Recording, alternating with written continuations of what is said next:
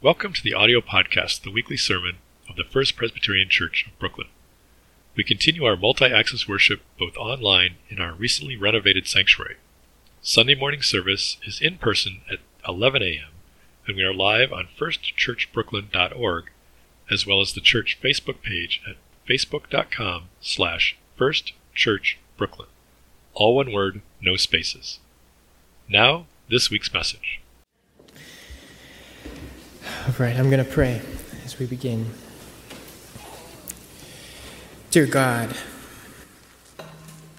you've given us a great call this morning, a call that is difficult to even tar- to articulate, to understand, let alone to carry out.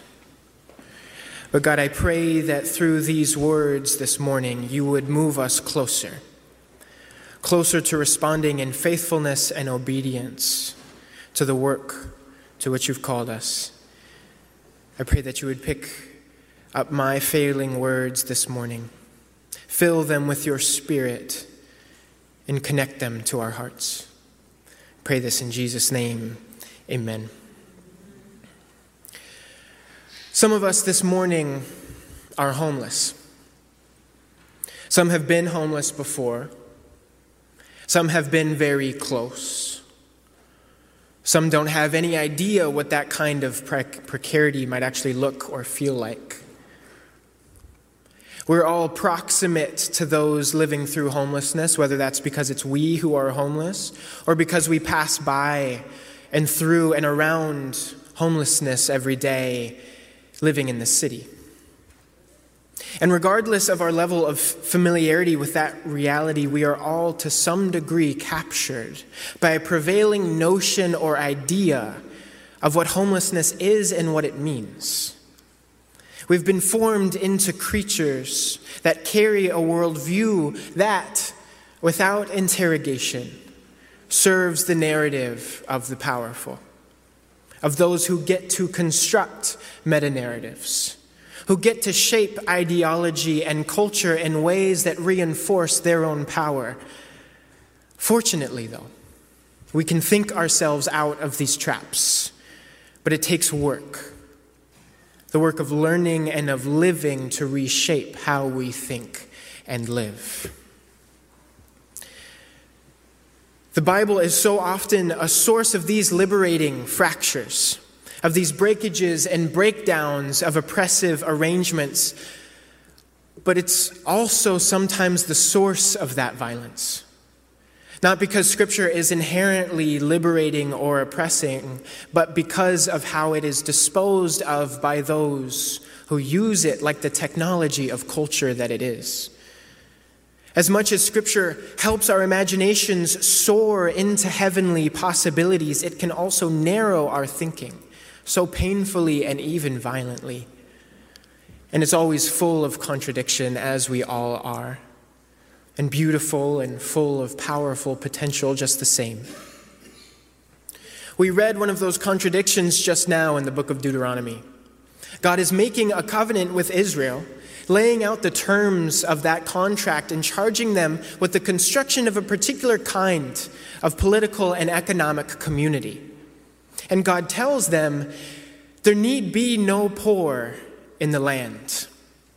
Because, God says, if anyone is poor among your fellow Israelites in any of the towns of the land the Lord your God is giving you, do not be hard-hearted or tight-fisted toward them. Rather, be open-handed and freely lend them whatever they need, not requiring any payment in return. This is the first claim, that there need be no poor in the land based on this economic pattern. But then the second claim, which is in verse eleven and not present in the reading that we just had this morning, but it goes like this. It says, there will always be poor in the land. Therefore, I command you to be open-handed toward your fellow Israelites who are poor and needy in your land. So which is it? There need be no poor? Or there always will be. Maybe it's a simple contradiction. Maybe it's a choice. Maybe the implication is that while poverty is not a necessary feature of our world, God knows that this political body will not make the choices necessary to eliminate it. Instead, they will accumulate wealth, refuse to give away what those in need require. And so God asks for the compromise of charity rather than systemic justice.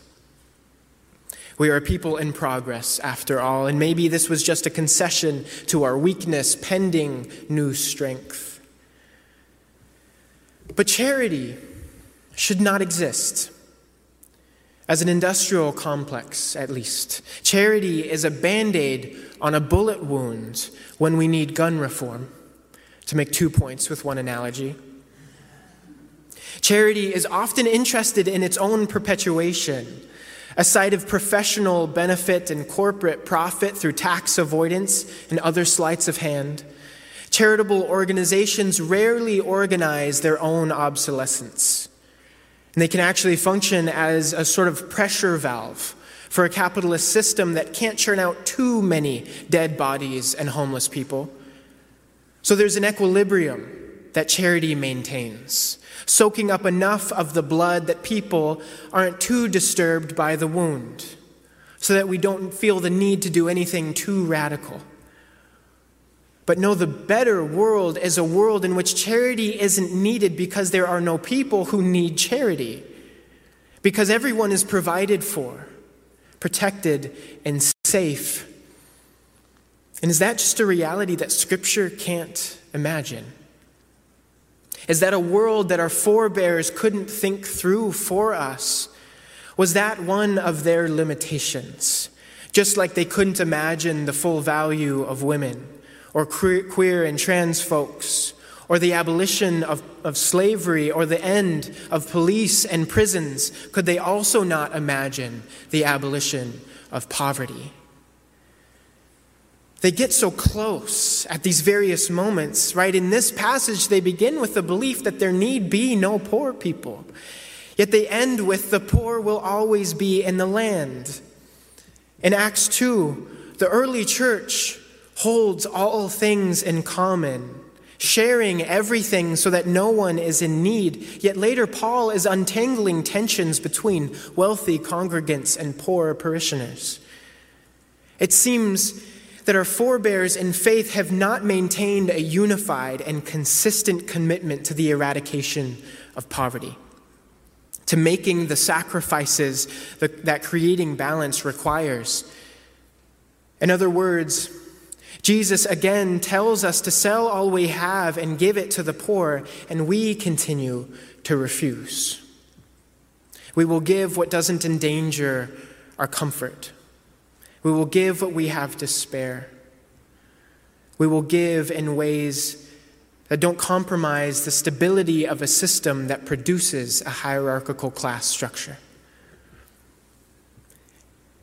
And there is a fatalism that sustains these politics, a belief that the world is the kind of thing that requires poverty, as painful as we might find it personally, but that's just the way of things.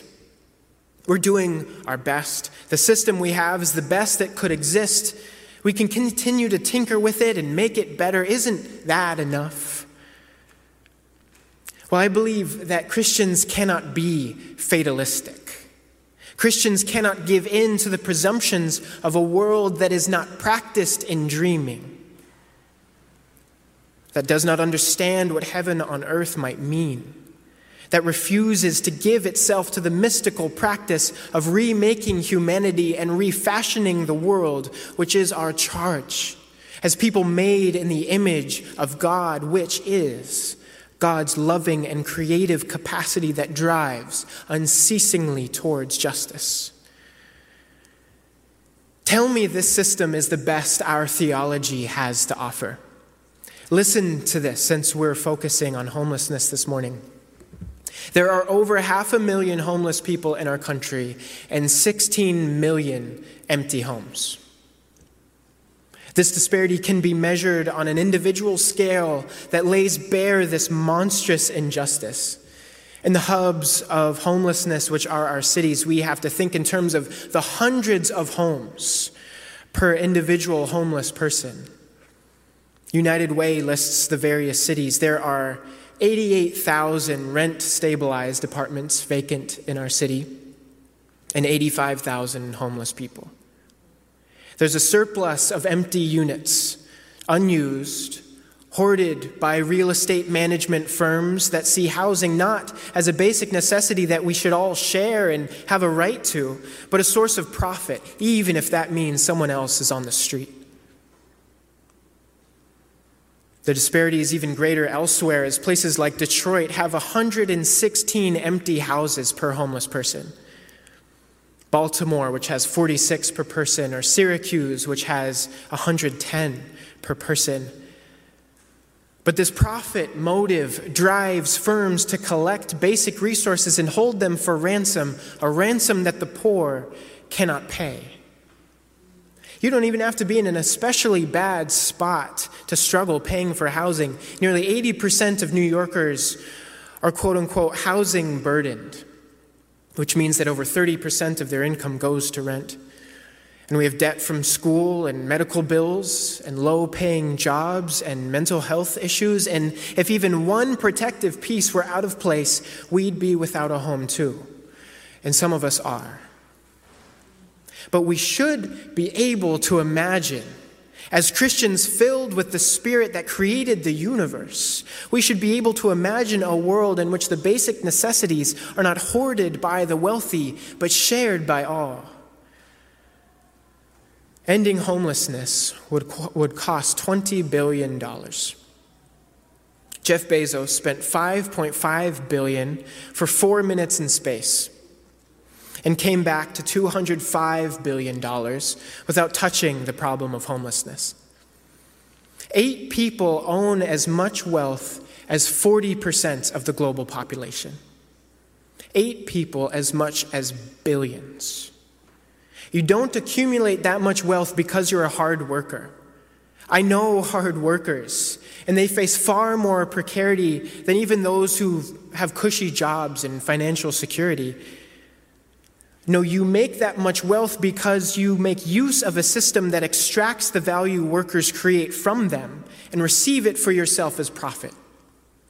Scaled up over billions of bodies being wrung dry of their productivity, continents being carved clean of their resources by corporate military intervention, and subjecting those exploited bodies and countries to the extractive instruments of financialized capital through debt bondage, blockades, and disciplinary tariffs, means that the world is organized by these flows of accumulation, gathering into the accounts of the wealthy while the poor go hungry and homeless. The system was not ordained by God. As much as the colonial clerics have tried to convince us otherwise, God did not sanctify the profit motive. God put us in the garden and asked us to share what was common to all of creation. God put the Israelites in the land and asked them to share what was common to all of creation. God put Jew and Gentile into the church and asked them to share what was common to all of creation. The world is full of beautiful things, full of the things that we all need to survive. There is enough. And when all is held in common, when we share this abundance, we can be whole together.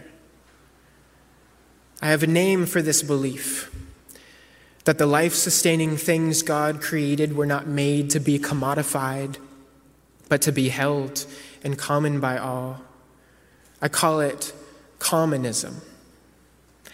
Communism is not just this belief, but a commitment to practice and protect this joint inheritance.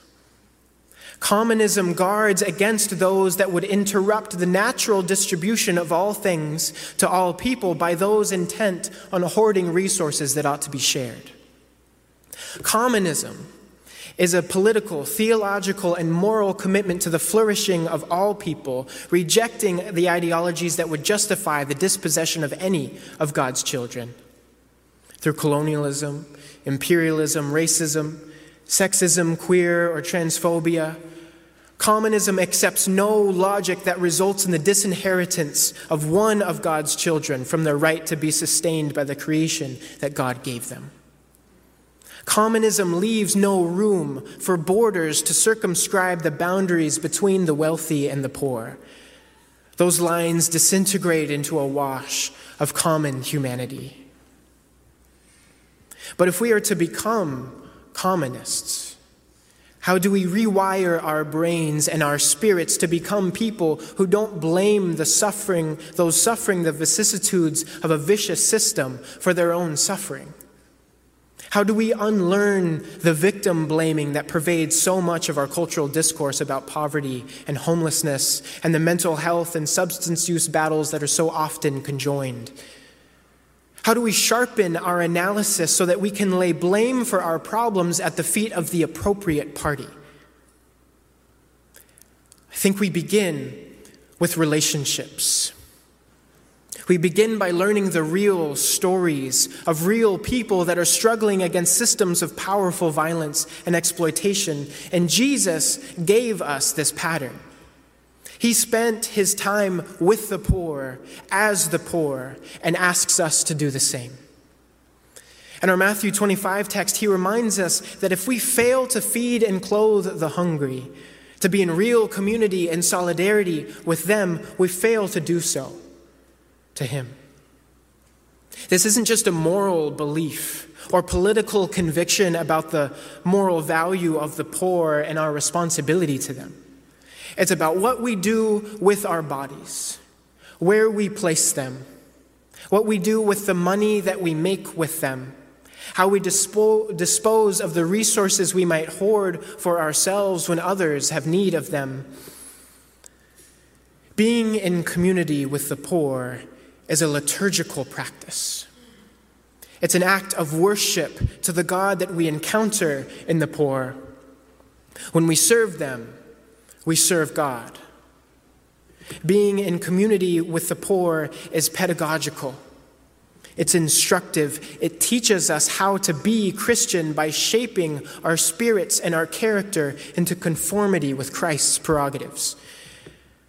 To say that the poor matter and to do nothing to alleviate their poverty is to be like the demons who say that Christ is Lord and yet do not worship him.